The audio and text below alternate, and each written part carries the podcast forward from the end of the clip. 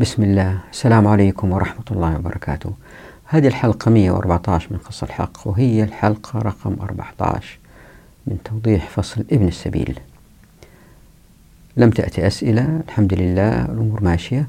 فالآن إلى ملخص سريع عن اللي راح مع ربط لهذه الحلقة هو ليس ملخص لكامل الحلقة لكن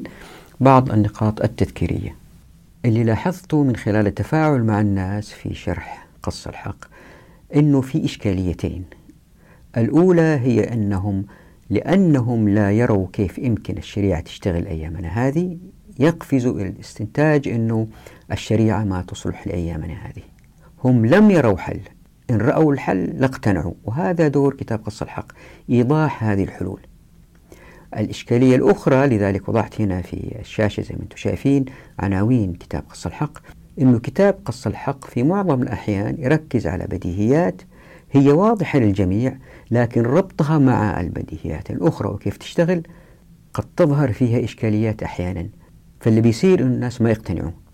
لذلك زي ما أنتم شايفين هنا في الشاشة هذه عناوين كل الفصول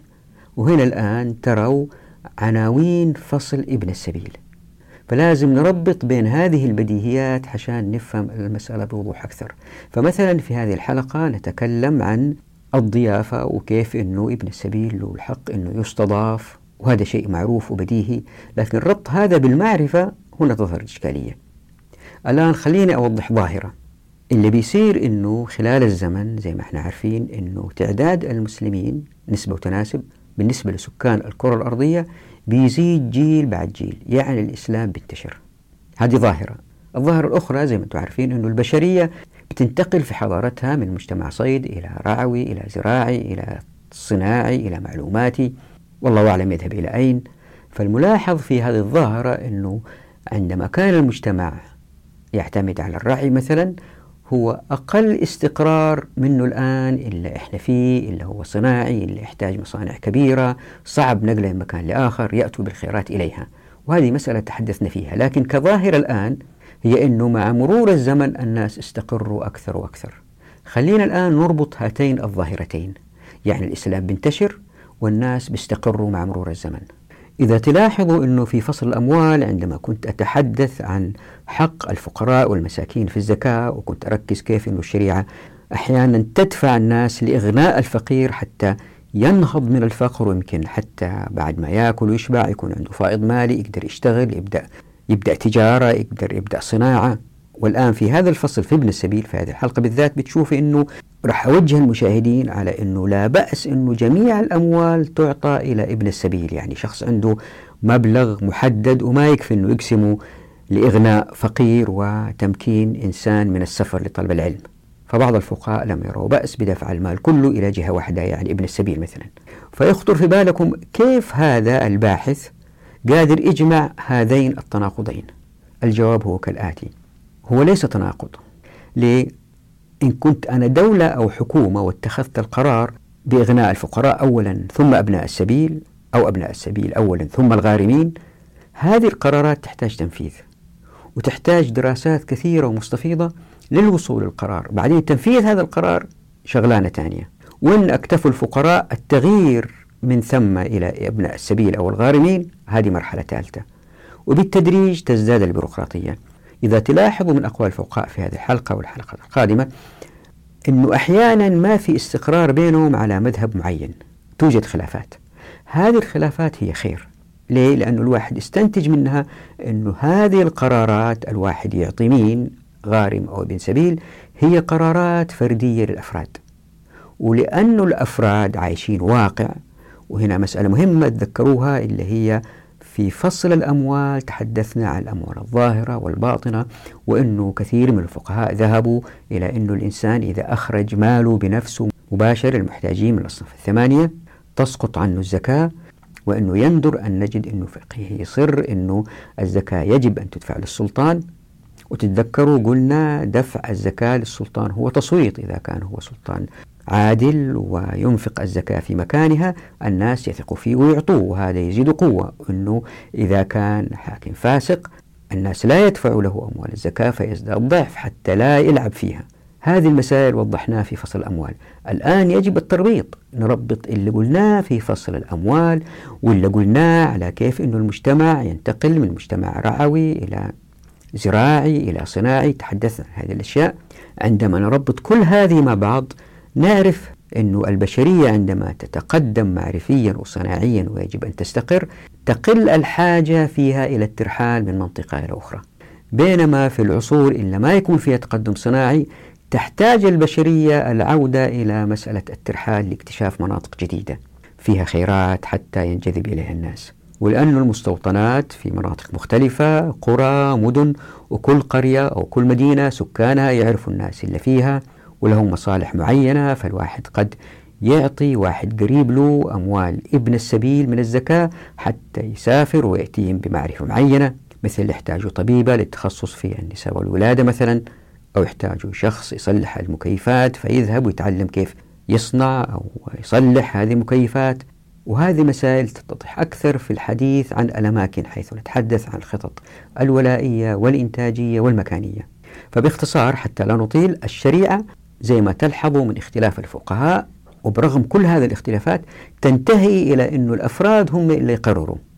وطبعا الفرد عندما يقرر هو أحيانا يتأثر بخطبة إمام مثلا يدعو الناس للجهاد إلى دفع الزكاة للجهاد بالتالي الناس يتأثروا ويدفعوا للمجاهدين أكثر من دفعهم مثلا للفقراء أو أحيانا المجتمع يكون الكل فيه موجود وفي ابن سبيل وفي غارم وهذا الغارم عنده خبرة جيدة جدا في تسلق الجبال مثلا إذا أعطي وتحرر ويقدر يتحرك ويقدر يروح يكتشف مناطق ما وصلها الناس قبل كذا فهذا في خير كثير الأمة مقابل وعد يعطيه للشخص اللي يفك دينه أنه والله سأفعل كذا وكذا وكذا مثل هذه القرارات يستحيل للدولة أن تأخذها ففي هذه المقدمة فقط ألفت نظركم على أنه بالرغم أن هذه القضايا في هذه الحلقات تبدو بديهية لكن الإشكالية هي في تربيطها من المسائل المهمة التي تثير هذه الحلقة حق الضيافة فمثلا حتى أعطيكم فكرة تروا هنا في الشاشة الحديث الذي ورد في مسند الإمام أحمد عن أبي هريرة أن النبي صلى الله عليه وسلم قال أيما ضيف نزل بقوم فأصبح الضيف محروما فله أن يأخذ بقدر قراه ولا حرج عليه القرة هي الضيافة هنا يظهر سؤال يعني كيف ياخذ؟ هل إذا نزل مثلا في مزرعتهم يأكل المزرعة؟ هذه المسائل يبغى لها توضيح وأيضا مثلا الذي جاء في الترغيب والترهيب الحديث الذي رواه أبو داود واللي بيثير فيه السؤال هل استضافة ابن السبيل مستحبة أم أنها واجبة؟ طيب إذا كانت واجبة كيف يأخذ حق الضيف؟ مبدئيا للإجابة على هذا السؤال وجدت نص للشوكاني طويل نوعا ما ما أقرأه لكن نمر عليه ونناقشه واللي بتشوفه منه انه الجمهور قال انه مستحب والشوكاني وبعض الفقهاء يدفعوا على انه واجب ومن المسائل إن شاء الله اللي راح نمر عليها مسألة تجهيز ابن السبيل هل هو النفقة زائد الكسوة زائد المركب أو ماذا وهل إذا كان ابن السبيل قادر على الكسب يعطى ما يغطي نفقة سفره أم لا ومن المسائل أيضا إذا شخص أراد إخراج زكاته هل يعطيها للأصناف الثمانية أو يعطيها الواحد أو اثنين أو ثلاثة أو هل له الحق يعطيها إلى صنف واحد وإذا كان صنف واحد واختار مثلا ابن السبيل وفي ثلاثة أربعة يبغوا يسافروا يغني واحد منهم والباقيين ما يسافروا ولا يقسم المبلغ عليهم مثلا وبالطبع نمر على آيات توضح أهمية ابن السبيل وكيف أنه آيات القرآن ترفع مكانته فمثلا قوله تعالى أعوذ بالله من الشيطان الرجيم علم أن سيكون منكم مرضى وآخرون يضربون في الأرض يبتغون من فضل الله وآخرون يقاتلون في سبيل الله فتلاحظوا في هذه الآية مكانة اللي اضربوا في الأرض أتت قبل اللي يقاتلوا في سبيل الله وما ننسى أنه القرآن في آيات كثيرة تحث الناس أحيانا تأمرهم بالانتشار في الأرض مثل قوله تعالى فإذا قضيت الصلاة فانتشروا في الأرض وابتغوا من فضل الله شوفوا الربط هنا بين الانتشار وابتغاء الفضل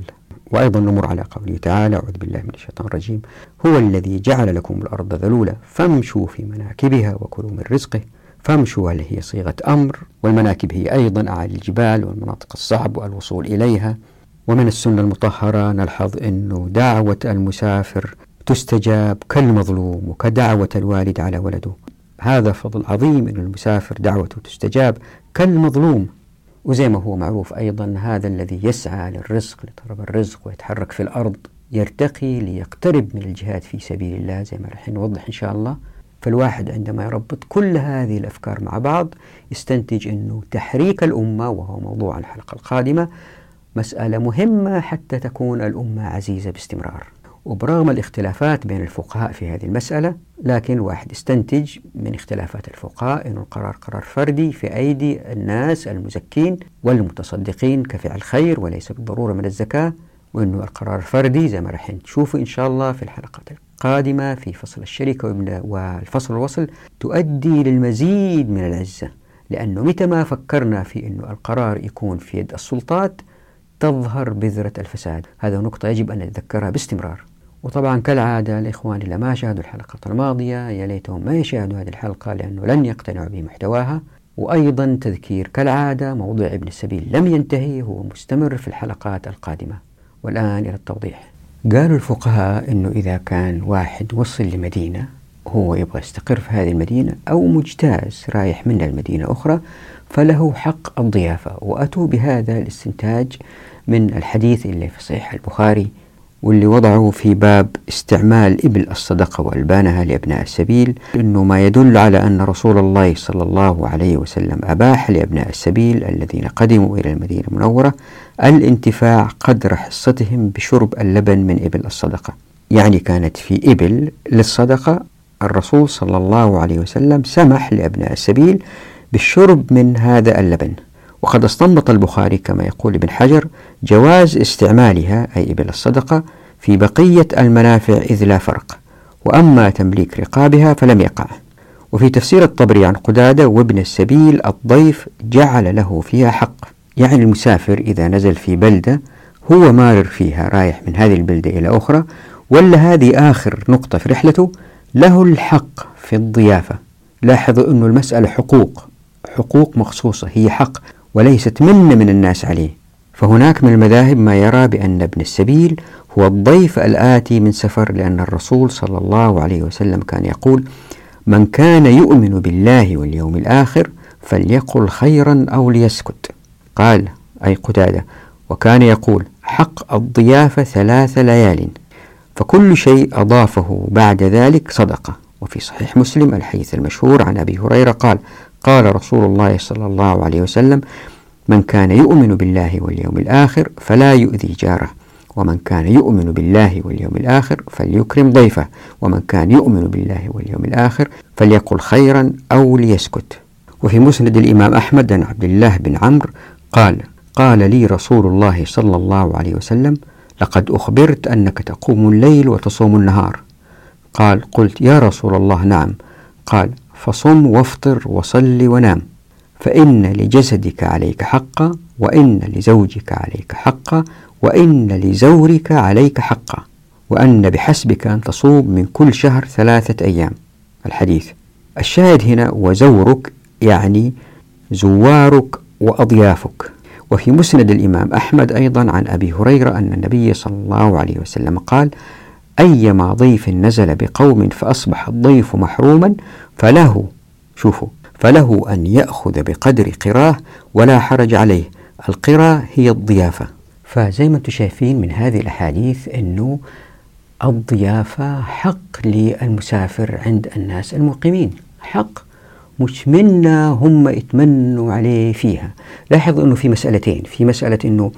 تزويد المسافر بالزاد اللي يحتاجه من أكل شرب في طريقه وفي اللي يحتاجه لما ينزل في المدينة اللي رايح لها يعني هي مسألتين تحدثنا في المرة السابقة عن حقه في الأخذ للمال من الصدقات الغنائم الفيء حتى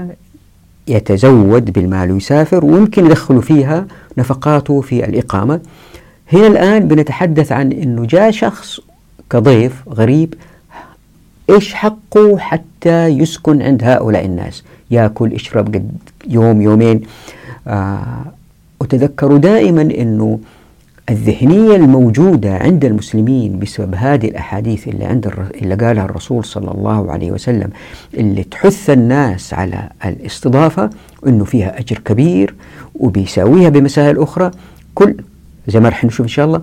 كل هذه أوجدت مجتمع مسلم في ظل فتح أبواب التمكين في الموارد والمنفقات والمعرفة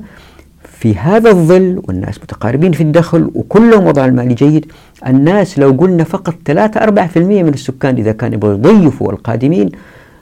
ما في مسافر يفضل من غير استضافة لدرجة أنه في ناس كانوا يبنوا آه، مضافات لدرجة أنه ظهرت أوقاف زي الخانات الوكالات يبنوا فيها الناس بأموالهم أو واحد يتبرع بجزء من ماله ويبني وقف للضيوف فمسألة الاستضافة كانت هذه جدا منتشرة ما هي ما هي زي الآن كل واحد يتثاقل من الآخرين لأنه في غني في فقير وفي أنانية قيم المجتمع تتغير جدا آه مثلا شوف في السودان في رمضان آه، يوقفوا المارين في الطرق آه، عشان يفطرون معاهم في آه، عرف هذا عرف أنا كان لي زميل في الجامعة سوداني ما كان يتركني في رمضان مرت علي فترة كنت عايش فيها لوحدي ما تركني يوميا يحاول ياخذني معه الفطور أقول له أنت ليه بتسوي كذا يقول لي عادتنا ما لازم الواحد ما يفطر لوحده يفطر معاه أحد فهذه القيم الحميدة إلا ما نراها الآن لأنه إحنا عايشين في نظم رأسمالية وقيمنا ملوثة ما هي زي القيم إن طبقنا الشريعة يسمو الناس في قيمهم عند ذلك أحاديث الرسول صلى الله عليه وسلم التي تحث على استضافة المسافر هي ليست عبء على الناس بالعكس هي بشرى خير لهم لأنهم يريدوا الأجر زائد يعني هذا إذا الشخص يبغى الأجر في الآخرة زائد عموم الناس يعني ما نقول كلهم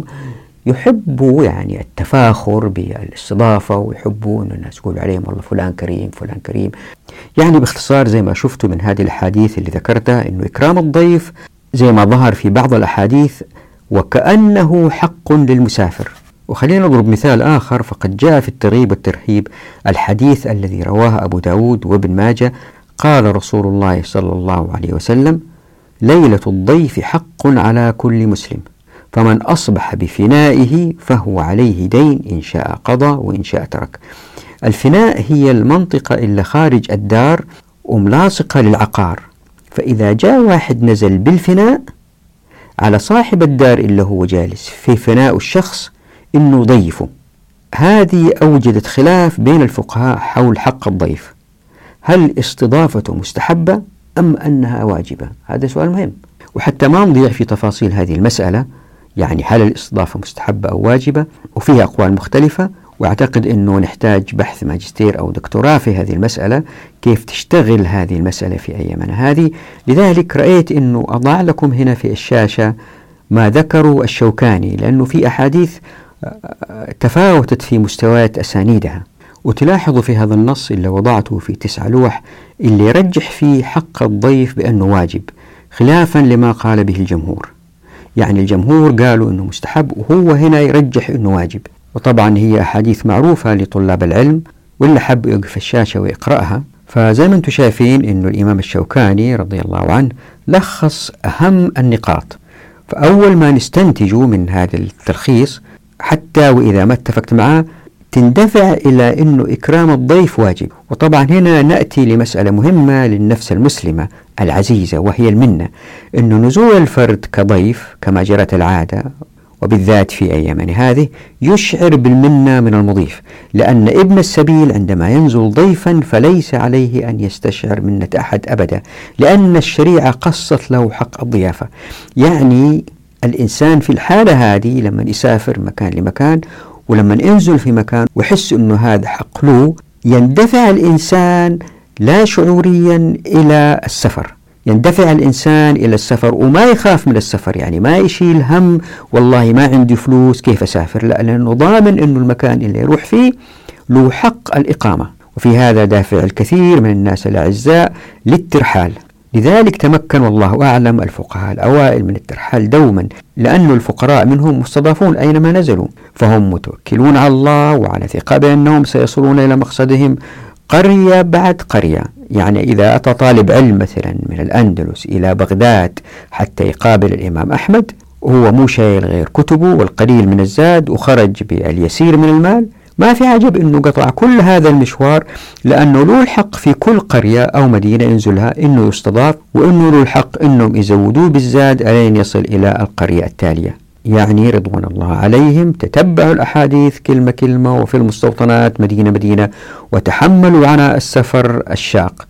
وما حدث هذا إلا لأن المجتمعات في ذلك الوقت كانت تدعمهم لأن الإسلام أمر بالاستضافة لابن السبيل وكأنه حق وهو بالفعل حق كما قال النووي رحمه الله قال فللنازل المطالبة بهذا الحق الثابت شرعا فظهر عرف لدى المسلمين أينما كانوا بأهمية إكرام الضيف وأن التهاون في حقه إثم ومذلة وفضيحة وعار لاحظوا في النص أنه في بعض الأقوال تقول أنه إذا واحد نزل عند ناس وما ضيفوه له الحق أنه يتكلم ويقول ويفضح أنه هذول ما أعطوني حقي وما إلى ذلك لاحظوا أيضا في النص أنه بيعالج مسألة أنه بعض القبائل أسرفت في الضيافة يمكن طلبا لسمعة أفضل بالتالي الضيافة صارت عبء على بعض المستورين من الناس أنا مرة قابلت واحد في المدينة اللي كنت عايش فيها في بلاد الحرمين وقال لي أخوف ما أخاف أنه يجيني ضيف لأنه وضعي الحالي جدا صعب ولازم أذبح له ذبيحة فأتى العلاج من الرسول صلى الله عليه وسلم زي ما انتم شايفين في الاقتباس بعدم المبالغة في الإكرام يعني الشريعة وضعت طريقة بحيث أنه الهدف الأساسي من الترحال يتحقق وذلك بما يكفي الإنسان من غير ما أنه الناس ينهكوا أنفسهم يعني الناس اللي بيستضيفوا الآخرين المسافرين ينهكوا أنفسهم بشيء لا يستطيعوه ليتكم تقرأوا النص لأنه صعب أن أقرأه وطويل وإذا قرأتوه تقتنعوا أن الضيافة حق للمسافر حتى إن رفض بعض البخلاء هذا فإن المؤمنين بتكاثر تعدادهم بتطبيق مقصود الحقوق لن يتجرؤوا على خذل الضيف وفي هذا مدعاة للمزيد من السفر طبعا أرجو أنه بعضكم ما يستنتج أنه وكأن المجتمع المسلم اشتراكي يفرض فيه على السكان استضافة المسافرين لا النفس المسلمة أبية لها عزتها لذلك فلن يلجأ لهذا الحق في الاستضافة إلا المحتاجين من أبناء السبيل وهؤلاء مع تطبيق مؤسسة الحقوق سيكونون قلة مقارنة بالسكان المستقرين لأنه زي ما رح نشوف إن شاء الله في فصل الأماكن مع مرور الزمن ومع اكتشاف الناس الموارد أكثر وأكثر ومع تطور المعرفة والتوجه إلى التصنيع الناس استقروا أكثر وأكثر لأنه التصنيع يحتاج إلى الاستقرار وبالتالي عدد المسافرين يقل وعندها عندما يكون المجتمع مسلم والناس لديهم الكثير من المال الناس يبحثوا عن المسافرين حتى يعطوهم وراح نوريكم إحصائية إن شاء الله في هذا الفصل كيف أنه لو طبقنا الشريعة الأيام هذه وأنه الدولة ما كانت عندها الموارد تذكروا في فصل دولة الناس قلنا أنه في حكم أنه الدولة ما تكون عندها الأموال ليه؟ لأنه من هذه الحكم أنه الأموال تقع في أيدي الناس وبالتالي تستثمر ويزداد الثراء عندها الناس يبحثوا عن المسافرين حتى يعطوهم المال عندها زي ما راح نشوف الإحصائية كل إنسان يقدر يسافر درجة أولى عدة مرات في السنة لأي مكان يبغاه في العالم وفي الكثير من المال لتغطية هذا الجانب هذه يأتي توضيحها إن شاء الله بإذن الله الآن خلينا نمر على الشريعة في الأساسيات مسألة أخرى ما ننساها أن المدينة الإسلامية كان دائما فيها مضافات يسموها الأربطة والوكالات والنزل وطبعا مع تطبيق مخصوص الحقوق ستزداد هذه المضافات أكثر وأكثر ما ننسى أيضا أن ابن السبيل عندما يأخذ من أموال الزكاة هو بيأخذ حق له لأن الله سبحانه وتعالى قص له هذا الحق فبالتالي هو بيأخذها من الحنان المنان ما بيأخذها من الناس ليه؟ لأنها حق في أذهان الناس حق لهذا الشخص زي ما الله سبحانه وتعالى أكرم هذا الإنسان اللي عنده مال وبيتصدق الله اعطاه هي نفس الشيء هذا الإنسان هو وسيط حتى يوصل المال لهذا الذي له الحق لذلك مهم جدا أنه نفهم هذه المسألة أنه في المجتمع المسلم المسافر يحس أنه هذا حق له وبالتالي يكثر الترحال وما يشعر الإنسان مثلا أنه جالس يتحدث بين الناس والله سافرت فلان أعطاني فلان أعطاني لا هذا حق له فيقول القرطبي في هذه المسألة مثلا أنه حق ابن السبيل وقال هذا الكلام في شرح حياة الزكاة بأنه يعطى منها وإن كان غنيا في بلده ولا يلزمه أن يشغل ذمته بالسلف يعني ما يروح يتدين عشان يسافر وقال مالك في كتاب ابن سحنون إذا وجد من يسلفه فلا يعطى والأول أصح فإنه لا يلزمه أن يدخل تحت منة أحد وقد وجد منة الله تعالى ولا ننسى أيضا أن ابن السبيل من الأصناف الخمسة التي لها سهم من الغنائم ففي تفسير آية الغنيمة يقول الطبري وقد أجمعوا أن حق الأربع الأخماس لن يستحقه غيرهم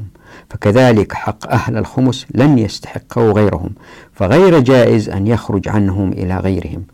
كما غير جائز أن تخرج بعض السهمان التي جعلها الله لمن سماه في كتابه بفقد بعض من يستحقه إلى غير أهل السهمان الآخر أيضا المسافر لمن يجي مسافر من مكان لمكان بالإضافة إلى معاونته ماليا بالإضافة إلى استضافته أحيانا المسافر يحتاج إلى آه، مساعدة واحد يشيل له الشنط يحط له هي فوق السيارة واحد آه، زمان أول يحط له هي فوق الجمل ولا فيحتاج نوع من المساعدة حتى هذه المساعدة الإسلام جاء فيها بتوضيح في هذه المسألة فمثلا يقول أبو جعفر أن ابن السبيل هو صاحب الطريق والسبيل هو الطريق وابنه صاحبه الضارب فيه فله الحق على من مر به محتاجا منقطعا به إذا كان سفره في غير معصية الله أن يعينه إن احتاج إلى معونة ويضيفه إن احتاج إلى ضيافة وأن يحمله إن احتاج إلى حملان يعني استأجر له حاجة عشان يركب عليها ويسافر شفتوا كيف الشريعة تذلل المصاعب التي توقف الناس عن السفر الآن لما تغيرت الظروف بين الماضي والحاضر هنا نحتاج علماء الشريعة يتدخلوا ويبينوا لنا ما هي الأشياء التي تذلل للناس هذه العقبات حتى يسافروا مثلا كيف ندفع لهم أموال حتى يسافروا بشراء التذاكر مثلا كيف يركبوا حافلات مثلا هل الحافلات تصير أوقاف كيف تسير كيف تسير مواقفها هنا يأتي علماء الشريعة لهم دور لكن قف... أنا ما شفت بحث يقول كيف يمكن الشريعة تشتغل الأيام هذه في تذليل عقبات السفر لأنه ابن السبيل شيء مهم في الإسلام وذكر ثمانية مرات في القرآن وله حق في أموال الغنائم والفيء والصدقات وفي حث لاستضافته كل هذه الأشياء راحت لذلك نحتاج أن علماء الشريعة يتدخلوا في هذه المسألة ويوضحوها مثلا من هذه المسائل التي ذللتها آه، الشريعة من من العقبات يعني الماء الماء لما يسافر الإنسان زمان أول يحتاج ماء وطبعا حمل الماء آه، نوعا ما ثقيل فما في داعي يحمل ماء يومين ثلاثة أيام لكن كل ما هو ماشي آه، آه، مسيرة مثلا ستة سبعة ساعات عنده ماء يكفي يصل إلى نقطة ثانية من هناك يأخذ ماء ومعروف في السفر انه اهل الباديه يعرفوا هذا الكلام والناس اللي يعرفوا الطرق يعرفوا هذا الكلام تسال اي واحد يقول لك والله في قريه على بعد مسيره مثلا نصف يوم يوم فكل سكان منطقة يعرفوا في جميع الاتجاهات ما هي المناطق المحيطة بهم وإمكانياتها فيها ماء ولا ما فيها ماء لذلك أتى الحث من الرسول صلى الله عليه وسلم كما جاء في صحيح البخاري أن رسول الله صلى الله عليه وسلم قال ثلاثة لا ينظر الله إليهم يوم القيامة ولا يزكيهم ولهم عذاب أليم شوفوا كيف ثلاثة لا ينظر الله إليهم من هم رجل كان له فضل ماء بالطريق فمنعه من ابن السبيل ورجل بايع إماما لا يبايعه إلا لدنيا فإن أعطاه منها رضي وإن لم يعطه منها سخط ورجل أقام سلعته بعد العصر فقال والله الذي لا إله غيره لقد أعطيت بها كذا وكذا فصدقه رجل يعني رجال ثاني صدقوا على حلفانه واشترى منه السلعة وهذه مسألة حلوة راح نجيها في فصل الفصل الوصل كيف الناس يتبايعوا وكيف أنه الأثمان للسلع تعكس بطريقة فذة كيف صنعت هذا موضوع جدا حلو إن شاء الله نأتي في فصل الفصل والوصل المهم الموضوع الآن التشديد على منع الماء من ابن السبيل وحقية المسافر في التزود بالماء طبعا هذه المسألة لا نريد أن نطيل فيها لأنه الأيام هذه طريقة السفر تغيرت لكن خلينا ننظر فقط للي قاله ابن قدامة حتى ندرك حقية ابن السبيل في الماء واللي يمكن من خلالها نقيسها على مسائل أخرى إن رأى الفقهاء ذلك يقول ابن قدامة رحمه الله وفي صحيح مسلم عن أبي هريرة أن رسول الله صلى الله عليه وسلم نهى أن تسأل المرأة طلاق أختها ونهى أن يمنع الماء مخافة أن يرعى الكلأ يعني إذا كان في مكان كلأ وليس يمكنه الإقامة لرعيه إلا بالسقي من هذا الماء فيمنعهم السقي ليتوفر الكلأ عليه وروى أبو عبيدة بإسناده عن عمر أنه قال ابن السبيل أول شارب شوفوا سويتها بالأحمر ابن السبيل أول شارب وعن بهيسة قالت قال أبي يا رسول الله ما الشيء الذي لا يحل منعه قال الماء قال يا رسول الله ما الشيء الذي لا يحل منعه قال الملح وليس عليه بذل آلة البئر من الحبل والدلو والبكرة لأنه يخلق يعني يخرب ولا يستخلف غيره بخلاف الماء وهذا كله هو الظاهر من مذهب الشافعي ولا فرق فيما ذكرنا بين البنيان والصحاري يعني إن كان مصدر الماء هذا في منطقة صحراوية ولا في منطقة عامرة وعن أحمد أنه قال إنما هذا في الصحاري والبرية دون البنيان يعني أن البنيان إذا كان فيه الماء فليس لأحد الدخول إليه إلا بإذن صاحبه شفتوا كيف مسألة تمكين المسافرين وتذليل الصعاب لهم يعطوهم أموال حتى يسافروا يعطوهم مكان ينزلوا فيه يعاونوهم في حمل المتاع يعطوهم ماء إذا احتاجوا كل هذه التذليلات للعقبات حتى المجتمع يتحرك والناس يتحركوا وتنتقل معهم المعرفة وبينا في الحلقة السابقة أهمية انتقال المعرفة من خلال أبناء السبيل وهدول مش بس بينقلوا معهم معرفة هدول يمكن بعضهم بينقلوا معهم آه شوية أشياء بسيطة في ابتكارات في المعدات في الأدوات واحد حامل معاه كمبيوتر واحد يعني هم بيتنقلوا ومعهم شوية أغراض بيستفيدوا منها في مناطق أخرى والمناطق الأخرى أيضا تستفيد من هذا الشخص اللي جاء ومعاه هذه الأشياء الآن خلينا نقرأ الآتي من المجموع حتى نعرف ماهية التجهيز بالنسبة للمسافر يقول قال أصحابنا ويعطى ابن السبيل من النفقة والكسوة ما يكفيه إلى مقصده أو موضع ماله إن كان له مال في طريقه هذا إن لم يكن معه مال لا يكفيه أعطي ما يتم به كفايته قال ابن الصباغ والأصحاب ويهيأ له ما يركبه إن كان سفره مما تقصر فيه الصلاة أو كان ضعيفا لا يقدر على المشي وإن كان قويا وسفره دون ذلك لم يعطى المركوب ويعطى ما ينقل عليه زاده إلا أن يكون قدرا يعتاد مثله أن يحمله بنفسه يعني إذا المسافر ما يقدر يحمل الأشياء اللي معه يعطوله حاجة ينقل عليها هذه الأشياء اللي معه قال السرخسي وصفة تهيئة المركوب أنه إن اتسع المال اشترى له مركوب يعني شوفوا يشتري له حاجة يركب عليها وإن ضاق اكترى له يعني إذا ما عنده فلوس اللي بيزكي ولا اللي بتصدق استأجر له حاجة عشان يركبها قال أصحابنا ويعطى ابن السبيل سواء كان قادرا على الكسب أم لا هذه نقطة مهمة يعني ما يجوا الواحد يقول والله أنت تقدر تشتغل وتكسب ما نعطيك من الزكاة لا قال الرافعي وهل يعطى جميع مؤنة سفره أم زاد بسبب السفر في وجهان الصحيح الجميع وهو ظاهر كلام الجمهور يعني يعطى جميع مؤنة سفره قال أصحابنا يعطى كفايته في ذهابه ورجوعه إن كان يريد الرجوع يعني يعطوه اللي يكفيه إنه يروح ويرجع وليس له في مقصده مال هذا هو المذهب وبه قطع الأصحاب ونص عليه الشافعي يعني في العادة أنا ألون بعض النصوص بالأحمر شوفوا اللوحة كيف ما شاء الله كلها صارت أحمر من هذا الخير الذي يعطاه ابن السبيل شفتوا الإسلام كيف؟ الآن لا ظهر سؤال بين الفقهاء أنه إذا واحد بيتصدق هل يعطي مثلا عنده في في قريته أو في مكانه ويعرف أنه في فقير وغارم وابن سبيل هل يعطي زكاته كلها لواحد من هذه الأصناف أو يعطيهم كلهم الثمانية أو فما الذي يجب عليه فعله في إجماع بين الفقهاء أنه الإنسان غير ملزم أنه يعطي الأصناف الثمانية ليه؟ لأنه في إعطاء الثمانية نوع من المشقة بالذات إن كان المال قليل كما أن على المزكي كما يقول ابن قدامة ألا يجاوزهم وذلك لأن الآية يعني آية الزكاة إنما سيقت لبيان من يجوز الصرف إليه لا لإيجاب الصرف إلى الجميع يعني برغم الخلاف بين الفقهاء في هذه المسألة الفائدة الأهم لموضوعنا ابن السبيل هي أن سهم ابن السبيل لم يسقط ولن يسقط فهو ثابت من نص القرآن الكريم لمن أراد السفر إلى يوم القيامة يعني ليس كما ذهب الفقهاء المتأخرين باحتمالية إسقاطه لتغير الظروف لأنه الآن توجد آه، وسائل لتوصيل الأموال للشخص إذا كان مسافر آه، يعني مش زي السابق ما في آه، بطاقات ائتمان ما في حوالات مالية فإن قارنا هذه الأقوال الفقهاء بوضعنا الحالي اللي هو رغم أنه في زكاة والزكوات هذه بتأخذها الدول من الناس أحيانا غصبا عنهم بيصرفوها في أشياء هم يروا أنها صح الله أعلم بتروح فين هذه إذا ما اتسرقت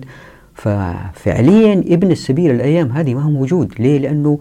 يندر واحد إلا إذا واحد عنده مال وعنده مثلا طالب يعرف يبغى يدعمه ماليا ولا آه، فقير يعرفه يدعمه ماليا لكن نظاما في الدول الحالية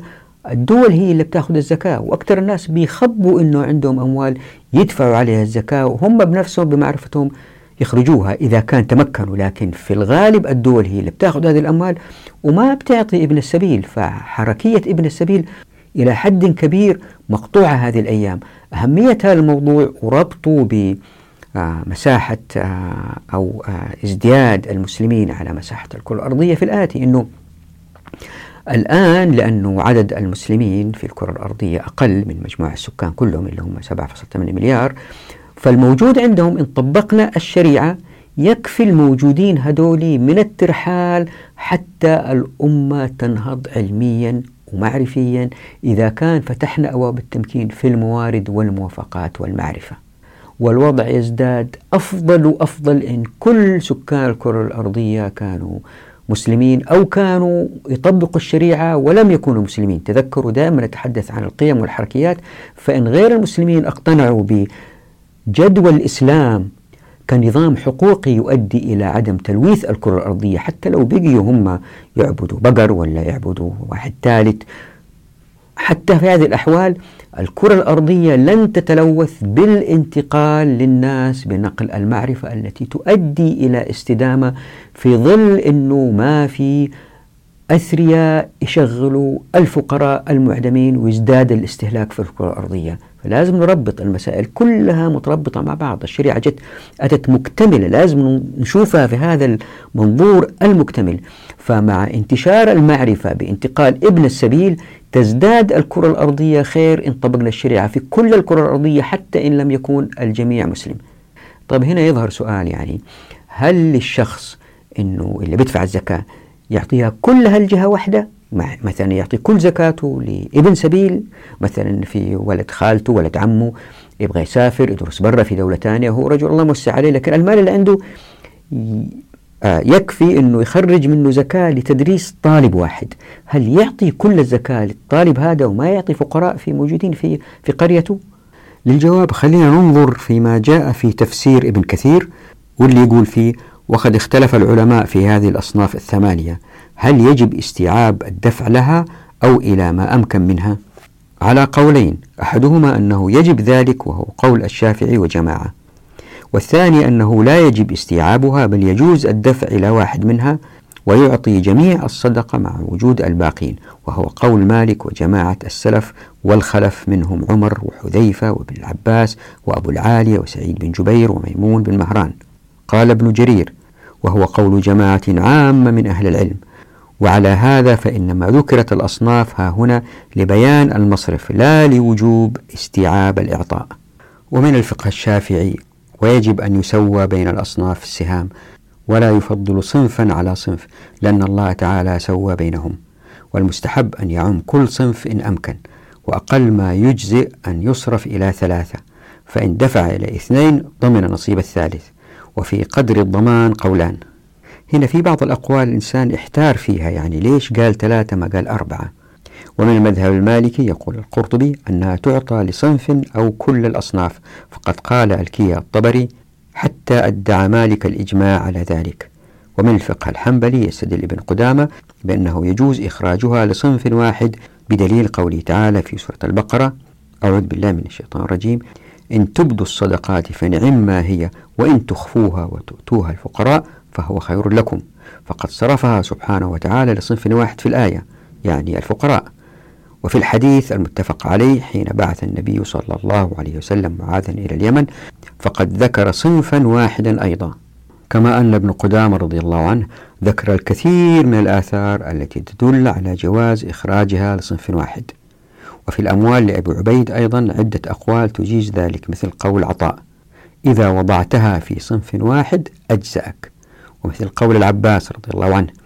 إذا وضعتها في صنف واحد من هذه الأصناف فحسبك إنما قال الله تبارك وتعالى إنما الصدقات للفقراء والمساكين وكذا وكذا لئلا يجعلها في غير هذه الأصناف وعن حماد عن إبراهيم قال إذا كان المال ذا مز أي ذا فضل وكثرة ففرقه في الأصناف وإذا كان قليلا فأعطه صنفا واحدا لذلك كان هناك قول بأنه يستحب تفريق الزكاة على ما أمكن من الأصناف الثمانية ليخرج المزكي من الخلاف ولكن بالتأكيد فإن دفعها المزكي لابن السبيل فقط فقد سقطت عنه الزكاة فلم يقل عالم أو فقيه بأن الدفع لا يجزئه يعني ما وجدت عالم أو فقيه طبعا أنا ما غطيتهم كلهم لكن لم أجد واحد قال والله إذا واحد دفع كل الأموال لابن السبيل مثلا فهو لم يقم بما هو مطلوب منه من إخراج الزكاة خلينا نقول أنه في واحد قرر يدفع زكاته كلها لصنف واحد يعني يدفعها للفقراء أو ابن السبيل الآن إذا قرر يدفعها لابن السبيل وفي ثلاثة مثلا يبغوا يسافروا هل يوزعها بينهم ويمكن إذا وزعها بينهم ما في واحد منهم يقدر يسافر لأن المبلغ ما يكون كافي أو يعطيهم قدر حاجتهم أو يعطيها كلها لشخص واحد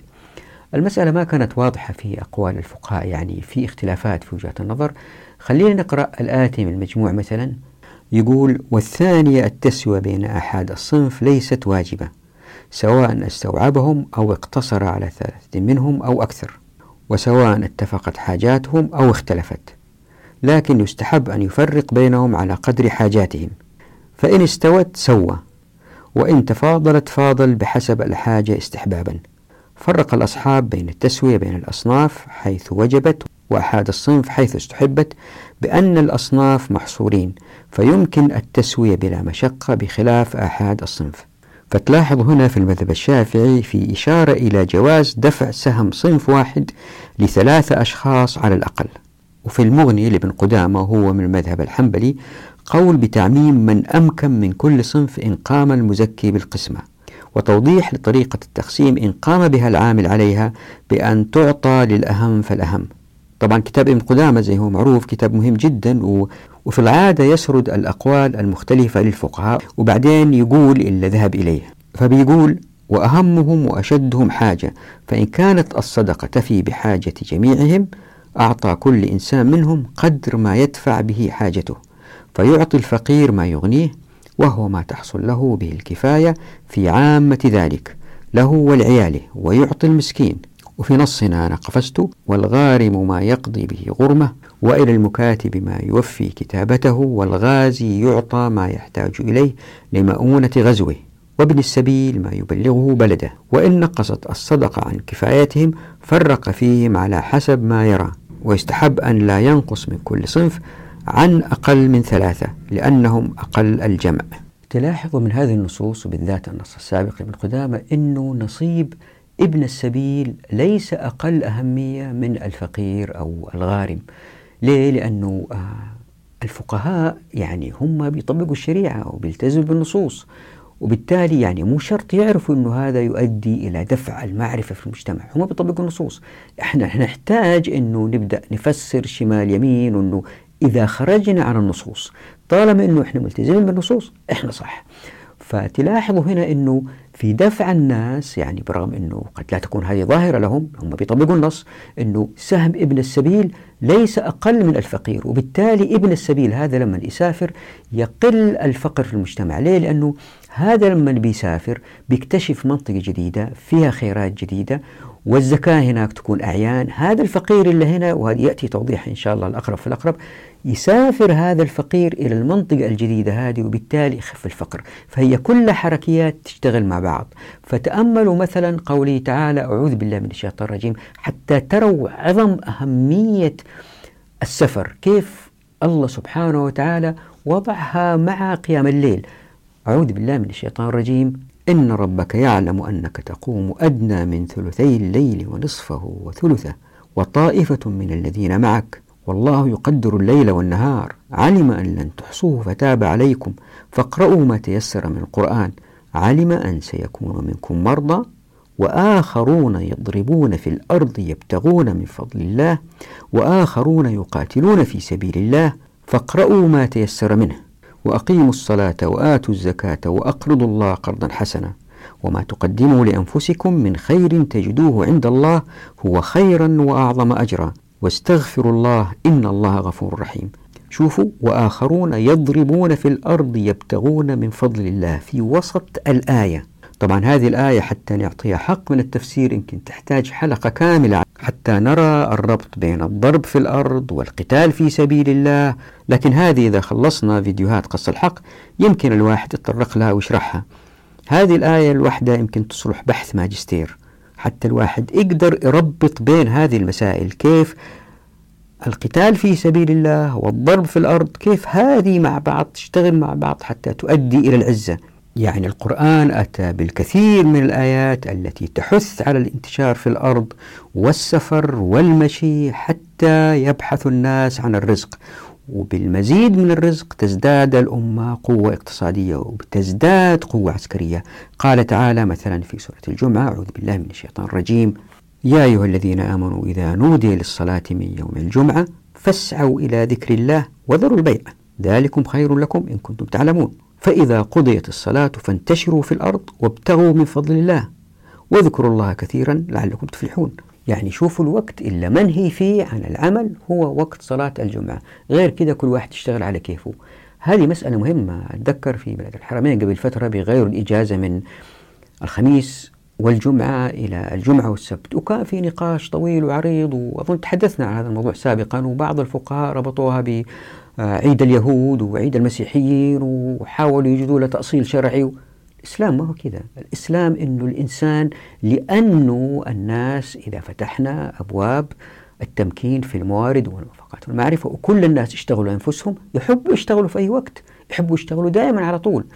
هذه النظرة أن والله الإجازة كانت هذين اليومين وبنأخر هذين اليومين هي نظرة منبثقة على أنه معظم السكان هم موظفين عند الدولة ولا عند شركات لذلك أصبحت مسألة مهمة وحاولوا يؤصلوها شرعيا وهي لا تؤصل لماذا لا تؤصل؟ ليه؟ لأنه الأصل أنه الناس يشتغلوا في أملاكهم إن فتحنا أبواب التمكين إن طبقنا الشريعة لأن الشريعة ما طبقت لأنه قفلنا أبواب التمكين الناس ما لهم الأخذ من المعادن الناس ما يقدروا يسافروا لأنه أموال السبيل أخذتها الدول إلا بيصير أنه الناس مأجورين وذاك الوقت نحتاج والله نسأل هي جمعة خميس ولا جمعة سبت فانتشروا في الأرض وابتغوا من فضل الله واذكروا الله كثيرا وكأن المشي في مناكب الأرض أي في جبالها أمرا ربانية قال تعالى في سورة الملك أعوذ بالله من الشيطان الرجيم هو الذي جعل لكم الأرض ذلولا فامشوا في مناكبها وكلوا من رزقه وإليه النشور وقد فسرت المناكب أيضا بأنها أطراف الجبال ونواحيها أو طرقها وفجاجها فتأمل كيف أن الله سبحانه وتعالى أمر بالبحث عن الرزق حتى في الجبال وهي من أشد المناطق عورة قال الطبري في تفسير قوله تعالى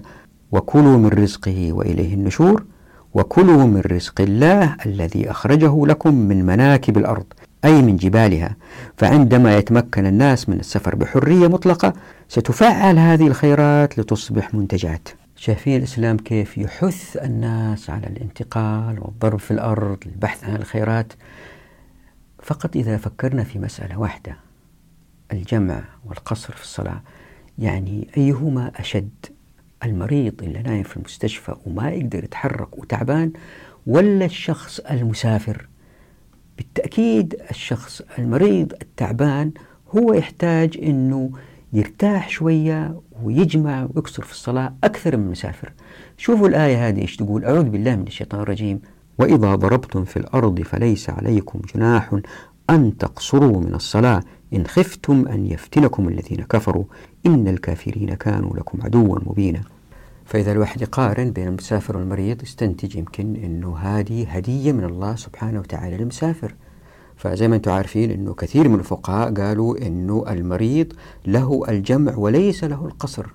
السفر هو سبب للقصر فمثلا الأحناف قالوا أنه القصر واجب وعزيمة في السفر والشافعية والحنابلة قالوا القصر أفضل في السفر وفي عبارة سمعتها من الكثير من الفقهاء أن المرض لا يبيح القصر لكن يبيح الجمع فشوفوا كيف هذه الهدية من الله سبحانه وتعالى أن الشريعة تحث الناس على الانتقال يعني الواحد هو ماشي بالسيارة بيوقف في محطة بيشرب شاهي بيرتاح ويقدر بكل بساطة أنه لا يجمع ولا يقصر ويمكن بعضكم يرتاح جدا لما يسافر سواء لعمل أو لنزهة أنه يستمتع بهذه الرخصة من الله سبحانه وتعالى اللي تخليه يجمع ويكسر هو غريب حتى بعض الأقوال ذهبت إلى أنه الطالب اللي يدرس في الخارج له طول فترة بقائه هناك أنه يجمع ويكسر هذا بالإضافة إلى أنه دعاء المسافر مستجاب فعن أبي هريرة رضي الله عنه أن الرسول صلى الله عليه وسلم قال ثلاث دعوات لا شك فيهن دعوة المسافر والمظلوم ودعوة الوالد على ولده فتخيلوا كيف أنه هذا المسافر مستجاب الدعوة زي المظلوم هذا شيء ما هو بسيط إذا فكرنا فيه أنه واحد لما يسافر يدعو الله سبحانه وتعالى ويستجاب له هذا بالإضافة إلى الأجر فمثلا جاء في الدر المنثور عن كعب بن عجرة قال مر على النبي صلى الله عليه وسلم رجل فرأى أصحاب رسول الله صلى الله عليه وسلم من جلده ونشاطه فقالوا يا رسول الله لو كان هذا في سبيل الله فقال رسول الله صلى الله عليه وسلم إن كان خرج يسعى على ولده صغارا فهو في سبيل الله وإن كان خرج يسعى على أبوين شيخين كبيرين فهو في سبيل الله وإن كان خرج يسعى على نفسه يعفها فهو في سبيل الله وإن كان خرج يسعى رياء ومفاخرة فهو في سبيل الشيطان وبالتأكيد هذه الأمثلة اللي أعطانا هي الرسول صلى الله عليه وسلم واحد خرج يشتغل عشان يعرف نفسه ولا عشان أولاده ولا والدينه هي ليست محصورة في هؤلاء ولكن كل عمل طبعا سنبدأ بهؤلاء, بهؤلاء لأن هم الأهم كل عمل الإنسان يقوم فيه للربح وللكسب لتدريس أولاده لمساعدة الآخرين كل الأعمال هذه ترتقي في أجرها إلى أنها تكون في سبيل الله الآن هذا ساكن في نفس المدينة وبيعمل كذا تخيلوا لو هذا الشخص أخذ أجر السفر وسافر لمنطقة ثانية ودعاء مستجاب وكل المزايا هذه اللي تحدثنا عنها ما هو الأجر المتوقع من هذا الإنسان إذا راح هناك واكتشف منطقة جديدة فيها موارد جديدة والناس سمعوا عن هذه المنطقة اللي فيها الموارد ويرتحلوا إلى هذه المنطقة ويكتشفوا المواد الجديدة هذه ويساعدوا في استخراجها أكثر وتظهر مصانع هناك أكثر وهذه المصانع يصدروا منها للعالم الإسلامي الآخر المصنوعات وبالتالي تكثر المنتجات ويقوى الاقتصاد وتزداد الأمة عزة ولا تنسوا لما تربط هذه بالفصول الأولانية عندما تحدثنا عن العمل العسكري وظيفة العبادة ومن جهز غازا فهو فقد غزا وتكثر أموال الخير في الأمة للدفاع عن الأمة الأمة دائما تبقى عزيزة فهناك حكمة عميقة من تحريك الأمة في تحريك أفراد الأمة في داخل حيز مساحة الأمة حتى تبقى الأمة دائما عزيزة موضوع ابن السبيل ما انتهى إن شاء الله في الحلقة القادمة نتحدث عن الحركيات التي تؤدي إلى تحريك الأمة الحلقة القادمة عنوانها تحريك الأمة نقف هنا نراكم على خير في أمان الله ودعواتكم